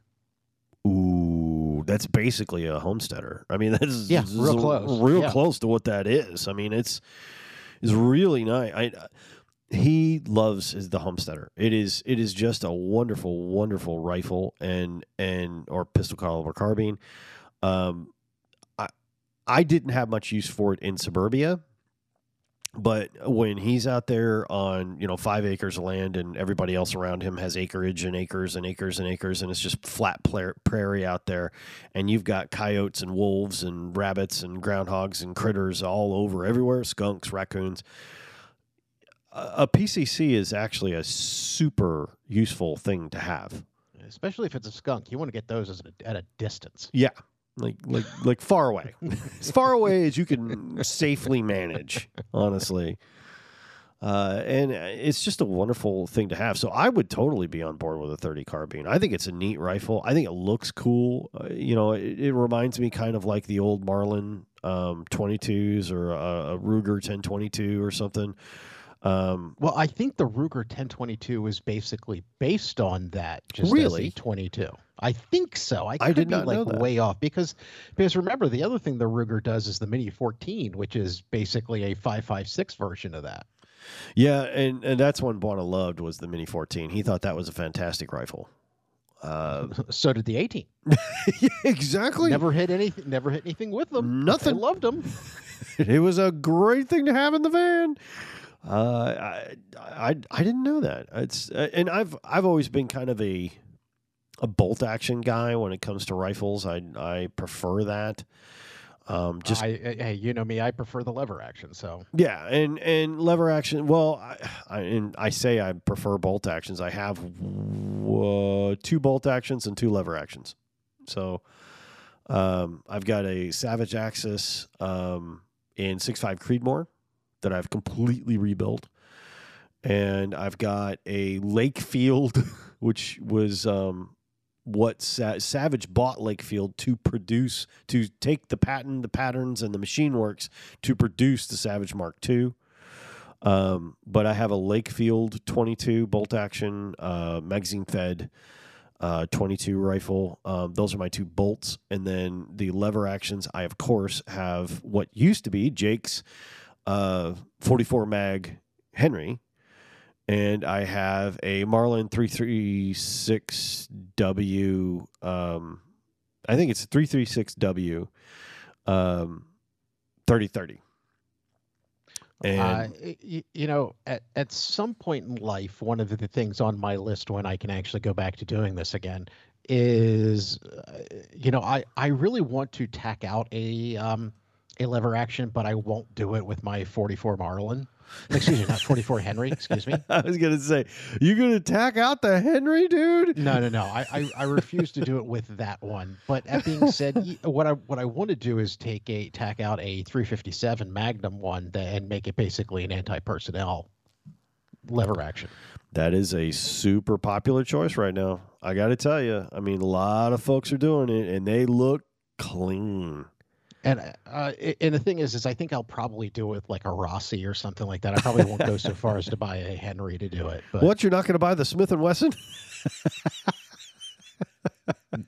No, I no, I, I can buy a Rossi for seven hundred bucks at the moment versus the three fifty versus the uh, the Smith and Wesson that they won over a grand for. Well, you said you have a softness for HKs and Smith and, or Springfields and Smith and Wessons. No, I have a, a a spot in the back of my head that goes. You should buy. It's the little devil on my shoulder who's just trying to fuck with me, going. You should buy one of those. You should get one of. You'll love it. and then I've got the one on my other shoulder going. You never like those though. you shoot them once and you go. Why did I do this? I'm so stupid. I shouldn't have done this. So yeah, I'll probably actually end up buying like a Rossi at 357 and, and you know tack it out, put the the tactical stock and the foregrip on it and stuff like that, and turn it into like an anti personnel. Ah, that's a fantastic option. I think. I think you'd like that. I, I think you'd But enjoy but it. but as I said, I refuse to do it with the Henry. Oh, man, I I couldn't imagine just like destroying a Henry like that. Could you? I mean, they're so pretty, and they work so well, and they shoot so smooth, and uh, you know, I, although the only shotgun Shannon owns is a Rossi. I, well, and I, and I was gonna say the only the only thing I would do if I was gonna do it with a Henry, what I ended up buying is one of the Henry X's, one of the actual tactical Henrys, and just pulling all that synthetic stuff off. of. Because of course you would. I mean, why wouldn't you? I mean, well, uh, it, once again, if you, if it's if you buy a wood framed Henry, getting rid of that beautiful stock and that beautiful foregrip for to to turn into a tactical model is a is just blasphemy. yeah, it's it's just a crime. And that's and that's coming from a guy who prefers a tactical firearm. yeah, but even you, even you get but, bitten by the oh, that's so pretty bug every Uh, once in a while. Not often, but, but- every once in a while. But if you bought like one of the X model Henrys that's already somewhat tacked out with, with synthetic stock and synthetic foregrip, and just replacing those, that that that wouldn't hurt your soul. Probably not. Uh, I but you're right. It would hurt your pocketbook, but Well, not your soul. Yeah, your wallet would be light. You know, they just bend you over at the counter. But um, you're right. Go with the Rossi. Uh, you know, I've had no, I've had very little. Who is who makes Rossi? Is that a uh, Uh, it's Brazilian. Brazilian? Okay. Yeah. Um, Uh, and, and I've had one before. They're actually nice lever actions. The only reason why I got rid of it was because I had the Henry, and it was kind of like, which one of these am I going to shoot? Yeah, no, yeah, incredibly so. I mean, I, I haven't had much experience with the Rossies. Uh, The only one I have, like I said, and I don't have it, it's Shannon's. Um, is Shannon has what we call her ranch gun, which is the Rossi um, SS Tuffy in green, um, and it's a little 410. It's it's a lovely. Now we uh, we have the 18 inch barrel version. It is a lovely little 410 shotgun. It has a saddle on each side of the stock for um, I've color coded them for her. One side, the uh, the green side is snake. That's number six snake load. So if she gets a, a danger noodle, she can shoot that. And the other side is all anti people. So the red side is people, the green side is critters. Now, I'm I'm hoping that you know. Once again, we've talked about this. When when you have nothing else better to do in your shop and you decide to make a Henry stock for me, some that's what I plan on doing with my little 410 axe. Not, but keeping it wood. Yeah. No, I, I would totally do that. That's that's a fantastic yeah, thing to Yeah, do. not not synthetic like this, but keeping it wood and just kind of making it into that. So You know, the axe is I mean like I understand the need or or the the the thought behind a mare's leg, right? Cuz that's effectively what that is. Yeah. Um I understand the the need for it and everything. Um my problem is it's difficult to get any kind of accuracy with a even a 410 shotgun round going off in your hand without four points of contact on the gun. I'm not saying it can't be done. I've seen Have a lot of videos of people one? doing it. What's that? have you fired one? Have you shot one? a mare, uh, mare's leg? Oh no, a, an actual specifically a Henry axe. I have not. No. Okay, it's smoother than you would think it is. Okay. Well, that's good. Okay, now now that being said, I still want a shoulder stock on mine so that I can actually really truly honestly aim the sucker. so I do get where you're coming from. It's just not as bad as you might think it is. Well, I I I can tell you where because I I haven't had a mare's leg in my hand, right? And specifically, I have uh, not had but a, The other thing is, is I'm talking also with like a a um a 410 shell, not a 410 slug. I'm not sure I could hit a if, if it was if like a mare's leg of 357 or a 44 mare's leg. I don't think I could hit anything with it. well. I've I- tried. I'm, I'm yeah, talking about like sprinkling out a a 410 shell. yeah. I I kind of agree with that. Uh, I've I've shot a a 357 mare's leg, not a Henry, but uh, just one that was a, a mare's leg, and which is a style of gun. For those of you who are wondering what the hell we're talking about, you can look it up. It's it's it looks like a, a, a Henry axe. That's what basically what one is. And I shot a 357. I could not hit the broadside of a damn barn with it. I had to put both hands on it, and it kicked so hard that you know, like, unless they were 10 feet from me, I wasn't really going to hit much. Um, it was it was unwieldy, and and I, I likened it to I had at one point a Bond Arms Derringer that I got from Buana, and he couldn't use it because it's wildly inaccurate. Um, it's probably the best of the Derringers, by the way. If you've ever had a Bond Arms, Oh, the rest of them are terrible. um, they're they're they're the best of the Derringers. Okay, if but, you but buy, then, we, we remember my my attempt at shooting the nine millimeter bond arms. yeah, Shot, got got one round right in the middle of the forehead, one round right in the middle of the belly button. Took it the, the piece of paper out, and the guy went, "Wow, that's pretty good." And I went, "Yeah, I was aiming for the heart."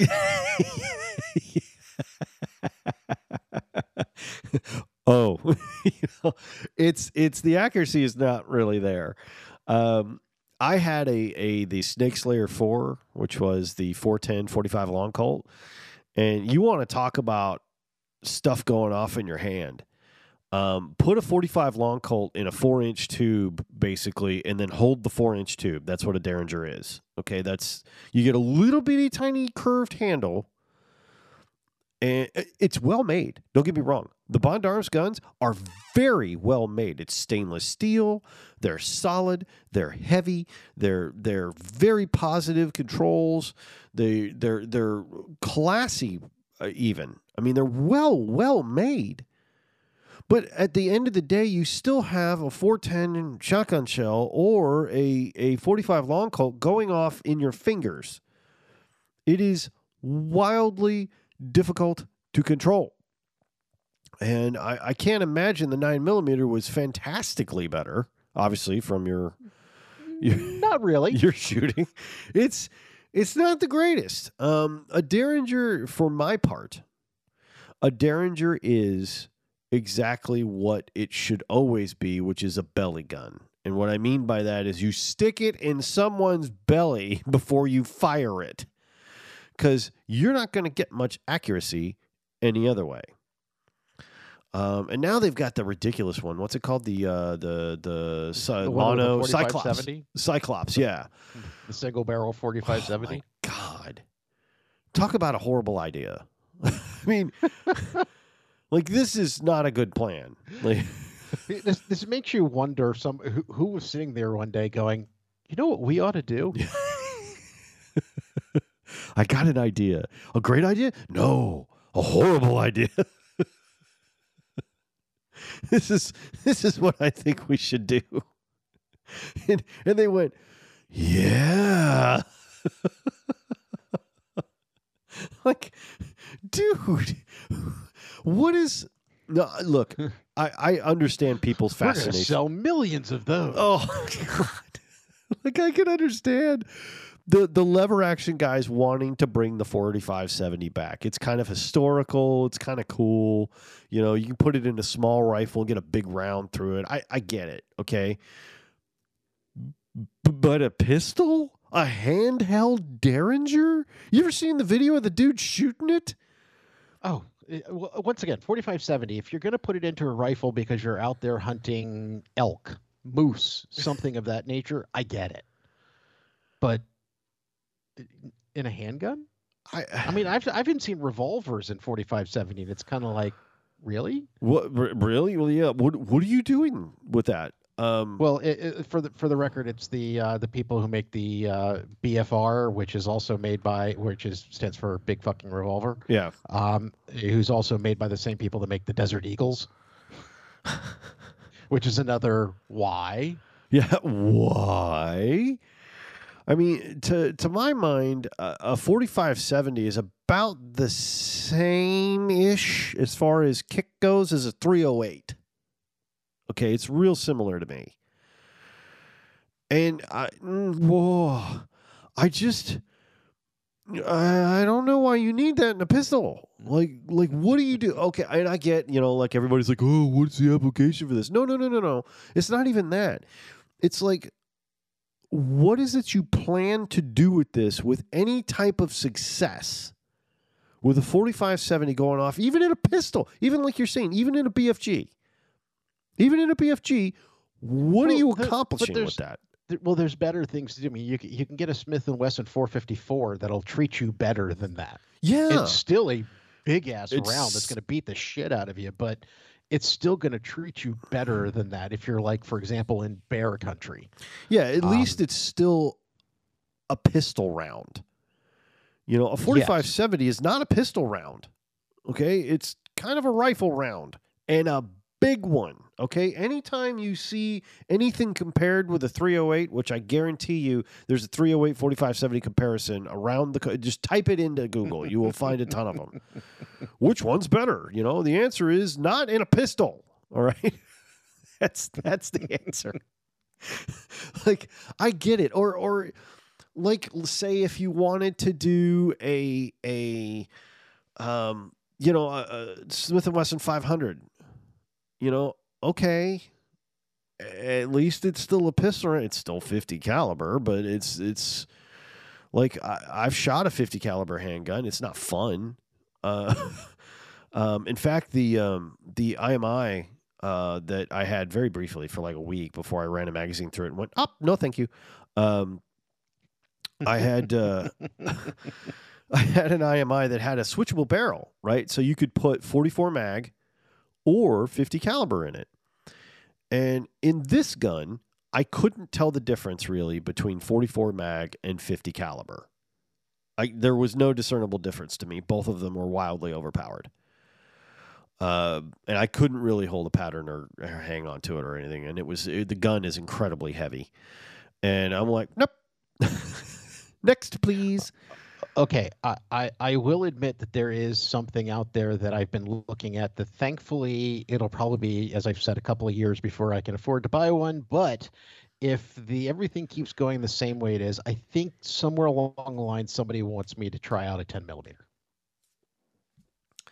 You know, because it, it you know there, there's a lot of new 10 millimeters coming out. I have seen both in ammunition and firearms in the case 10 millimeters creeping into cases around here. And I keep asking why. Like, wh- what are you doing? Like, wh- why? What's, what's, uh, I thought we mean, all eh, agreed hell, nine was better, you know? You know, more controllable. even like came up with their new P320 X10 and put a compensator on the front of it to make life nice for everybody. And and I'm sitting there looking at that going, "Uh, I'm not in bear country, but still. I mean, it doesn't sound like a lot, right? Like going from nine to ten millimeter doesn't sound like a lot, Oh, it is. but it is. Okay, if you've ever shot one, um, there there is a difference. Now, I will say that SIG went put a compensator in the front of their P320 X10 to make it a little bit more controllable, whereas Glock has now had a Gen 5 version of the um, uh, the the uh, Glock 29, which is their Glock 26 size version of a 10 millimeter. God, I mean, uh, all you have to do is put a 10 millimeter bullet next to a comparable 9 millimeter bullet, and you will see the powder load difference in that projectile. Well, all of 40 calibers, and that'll beat the shit out of you, is a cut down 10 millimeter. Oh yeah, like a like a 40 Smith and Wesson or something like that. Yeah. Yeah, that's a lot. It's a lot. It's a lot to shoot. They yeah, issued somewhere along the line. I think I'm gonna have to try out the X10 from uh, from Sig just to see. I what I would like to do is find a place to actually try it out before actually purchasing it, but yeah, rent it. we know how I we know how I am about things. I'll see it in a case somewhere when I actually have money at some point in life. Going, um, I I I could buy that. I could I could do it. I could do it today, like right now. I could do it. Yeah. Well, I wish you luck, sir. Uh, I think you. I think that is that is in your future, and um, you know, possibly in mine when you shoot two rounds out of it and go, "Oh wow, does anybody anybody want this? Anybody?" I'm gonna Well, go no, back home to nine millimeter now. compensator on it. I, I insist on finding the one with the compensator on it. I'm not I'm not beating my shit out of myself without that. But Oh, you're you're gonna beat you're, you're gonna beat yourself bloody, but you know. Ah, uh, there it is. The P320 X10 comp. That's what it is. Oh yeah. well, while Jake contemplates his bad decisions, we have we have run out of time, and uh, we we will see you hopefully more regularly. Um, we kind of went through uh, a little bit of weird uh, holiday season, or at least I did. And uh, we had some irregular casting schedules and all that kind of thing. So, uh, and apparently, I just couldn't stop collecting guns. So, Well, that's the reason why we're here. yeah, in, indeed it is. So, uh, with that in mind, uh, Jake, thank you for for hanging out for close to two hours here, and uh, at least as our time, I probably won't edit, or it'll probably be edited down to less than that. But thank you, sir. And uh, you guys. Uh, collect some firearms let us know i haven't checked the email because i suck um, in fact, I'll do that right now just to make sure that uh, I'm not missing anybody. Um, but uh, if you have something, let me know. Um, the only one I got was uh, somebody was asking about a Sears Model 101.100 um, that I used to have, and uh, it was, it, it, you know, he had a firing pin problem, and I- it's like, oh man, I do not know. Uh, but thank you guys. We will uh, we will talk to you again uh, as soon as we can, or as soon as we get back uh, from more information and everything. Shot show was a little weird this year, so we didn't get as much information, but uh, or as many new guns. But uh, much love to y'all. Have some safe firing, and we will talk to you next time.